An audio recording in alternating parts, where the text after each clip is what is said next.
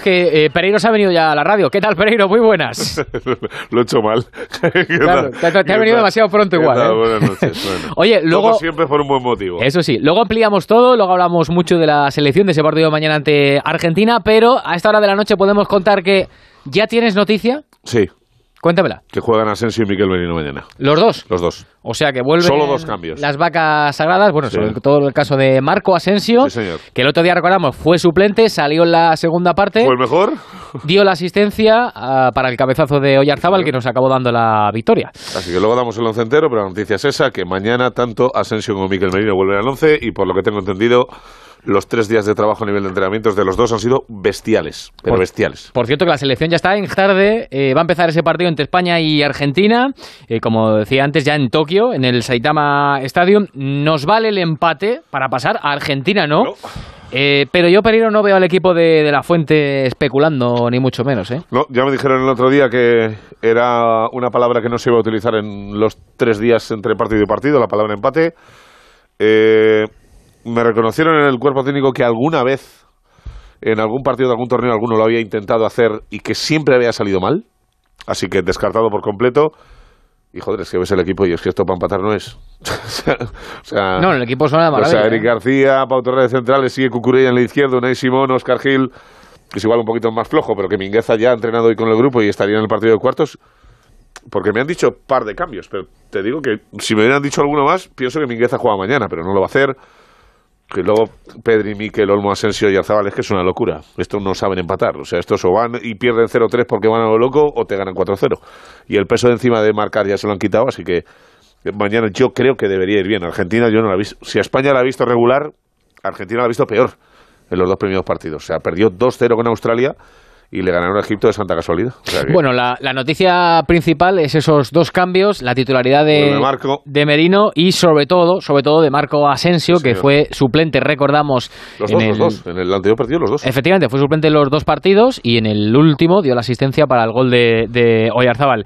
Em, Hugo, ¿te gusta que Asensio vuelva al once? Hombre, el ascenso que vimos el otro día, sí, sin ninguna duda, ¿no? Salió revulsivo, salió... Eh, Salió picado. Banda, puso el centro, eso es, y además es un futbolista que por, por galones y por lo que significa debería ser uno de los líderes de la selección.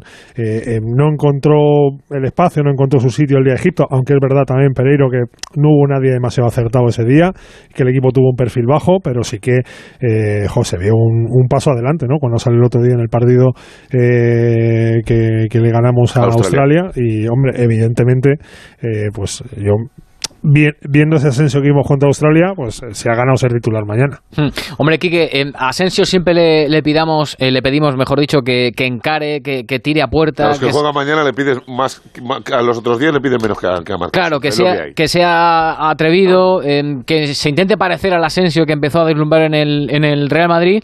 em, y bueno, la verdad es que no lo termina de cumplir, pero claro, después del otro día posiblemente se lo ha ganado, ¿no? El volver a el ser titular otra vez. Es que todo depende de él. Eh, él se está, eh, tiene una segunda oportunidad en la selección eh, y una segunda oportunidad en una selección olímpica es al mismo tiempo puede ser una segunda oportunidad para un futuro en la selección absoluta. Y luego eh, está, está su club donde es- va a ser caro jugar esta temporada, como ya lo era la pasada. Entonces eh, él mismo se tiene que dar cuenta que todo depende de él. ¿Por qué se le exige más? Porque tiene más talento que los demás, Claro. porque demostró en su tiempo que tiene unas cualidades intrínsecas importantes para jugar al fútbol.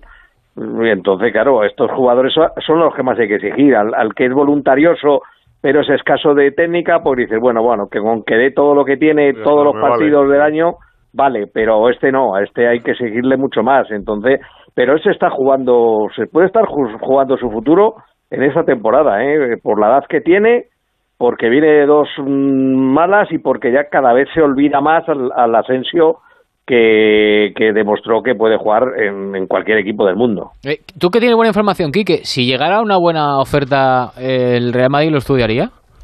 No, yo creo que no, porque además Asensio es de los que no se quiere mover del Madrid. No, no, yo no, no veo a Asensio, mm, por lo menos este año, no le veo en el mercado. Aparte que yo creo que es difícil que ahora venga una buena oferta por Asensio, Eso porque, sí.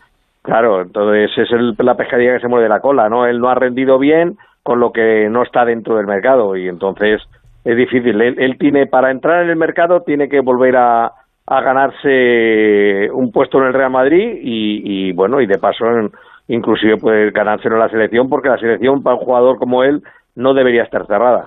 Eh, por eh, acompañar lo que dice Quique, eh, la buena oferta con este rendimiento no va a llegar en la vida. Claro. es como el que te dice, ¿está en venta Asensio?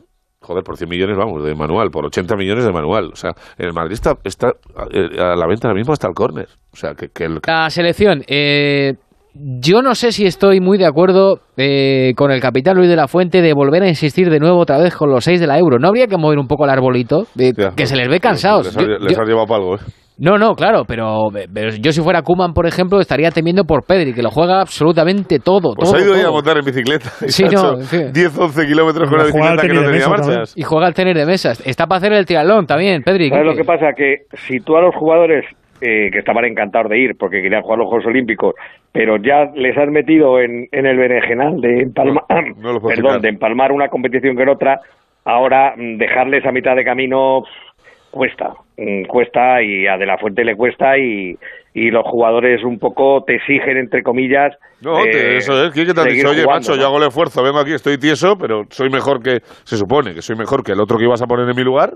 Eh, lo que pasa es que, todos los días, claro, claro. Si, si tú eh, acabas jugando la, la final, eh, son seis partidos en apenas, ¿cuánto? En, 16, 17 días, ¿no? No, no, son seis partidos en 10 Pero fíjate. poquito, sí, no, un poquito más porque, días. claro, porque el fútbol arranca un poquito antes que los 18 días, 6 en 18. Fíjate, Pereiro, son chicos, son, chicos jóvenes, yo creo que el problema lo van a tener en diciembre, enero, cuando ahí sí que van a estar tiesos, tiesos, pero a, ahora mismo... a Pedri yo creo y a Miquel eh, Oyarzábal, el resto desconozco, debería preguntar. Eh, les van a dar vacaciones eh, después del, de los Juegos Olímpicos, ¿eh? No sé si siete, diez días, pero una desconexión de decir, joder, o sea, que no veas un balón y, solo toques playa, ¿sabes? Claro, es que por, narices tienen que descansar un poquito, es que si no es imposible, porque al final Luna y Simón, bueno, vale, sí, también, no, no, ha parado, pero, pero es portero. Pau y Eric García no juegan nada este Claro. Pues vale. Eh, Daniel Olmo, pues tendrá que tener vacaciones también. Pau Torres sí que ha jugado. Sí, sí, Pau, digo, Pau igual también tiene que tener un break. Pero creo que 7 10 días van a tener, ¿eh? Hugo. recuerdo mucho, eh, porque además lo, lo, conozco muy de cerca, el caso, me acuerdo de, de, Godín cuando estaba en el Atlético de Madrid, la mayoría de años tenía o Copa América o Mundial o no sé qué. Y luego mm. se iba pues a lo mejor se iba 10, 12 días porque el Cholo sabéis que es un enfermo y lo quería pronto porque había que jugar la Supercopa de Europa, porque había que jugar no sé qué y había que volver pronto porque había que estar preparado. Y, al final no, descansa el cuerpo. Llega un momento en el que tú vas sumando un año, otro año, otro año, llega un momento en el que, en el que explotas. Y hemos visto muchos futbolistas que, que han bajado el rendimiento de una manera espectacular por eso, porque vas acumulando competiciones y competiciones y competiciones. Yo el miedo, repito, que tengo con estos jugadores es que en enero, febrero estén tiesos, pero tiesos, tiesos, que ya no les veas mejor bien hasta la pretemporada del año que viene. Pero ahora mismo yo creo que todavía... yo, no dramatizaría tanto por porque la ilusión, la juventud, yo creo que es la cabeza lo que hay mueve a estos jugadores tan jóvenes. Y para ellos jugar los juegos era la ilusión, lo van a superar y estos con una semana eh, desconectan y vuelven. Es que eh, a esos años nos comíamos el mundo, o sea que yo lo recuerdo vagamente pero vamos, que a mí no me cansaba, yo no me cansaba de hacer crónicas y eso cuando tenía esa edad, ¿eh? No, normal. Que tampoco me canso ahora, pero bueno. Ahora un poquito más, ahora un poquito más. Lo que pasa es que, claro, eh, a corto plazo eh, yo también me preocupo, digamos, y, el día que nos la juguemos en la lucha por las medallas, eh, el día de cuartos, pues oye, igual lo acusamos en las segundas partes, porque el equipo se va, se va cayendo. Eh, lo vimos el otro día también, ¿eh? Que evidentemente el equipo pues puede empezar un poquito mejor en la primera parte, pero la, en las segundas partes la, evidentemente lo acusa. Pero bueno. Eh, de todos modos, que yo recuerde, Pedro que tiene mejor memoria, yo creo que no nos han chutado a puerta todavía. ¿eh? no, no, si, si Unai Simón está de espectador, eh, No, Quique, nos han hecho los dos eh, saques de banda del infierno, esos del otro día, ¿no? Sí, del otro día y poco más. Eh, poco eh, más. Yo creo que parada, parada, bueno, ha hecho una, me parece, una ahí. Ha hecho una parada. Una, una medio fácil, sí. el otro día, de todas maneras... Tampoco, es que hayamos jugado contra dos potencias, pero, pero quiero decir que, joder, si es que y Argentina, la bola nosotros. Y Argentina tampoco es nada del otro mundo, ¿eh? Es que tiene un mérito que al final haya, haya juntado 10 y 22 jugadores tremendo, ¿eh? porque es que eh, yo creo que hay dos jugadores de los que el, en un principio Batista quería llevar. ¿eh? Estaba leyendo hoy un poco la prensa argentina y es tremendo los, todos los clubes argentinos han dicho que no los dejaban, los clubes en donde que están en el extranjero que no los dejaban, luego se les han lesionado jugadores que iban a venir, eh, no, no, no han contado con ninguno de los que estuvieron en la Copa América, fíjate, España cuenta con seis, ellos querían repetir con cinco o seis, y ninguno le han dejado sus clubes. Es que es una selección, solo vienen con un jugador mayor de 23 años que es el portero del Cádiz. Es decir, que es que es un equipo que, que mañana tampoco eh, hay que temer. es decir, que lo más temible es la camiseta albiceleste y el nombre, nada más. España mañana debe volver a llevar la iniciativa del juego y, debe terminar ganando el partido para ser primera, para intentar ser primera. Bueno, voy a cerrar el tema de la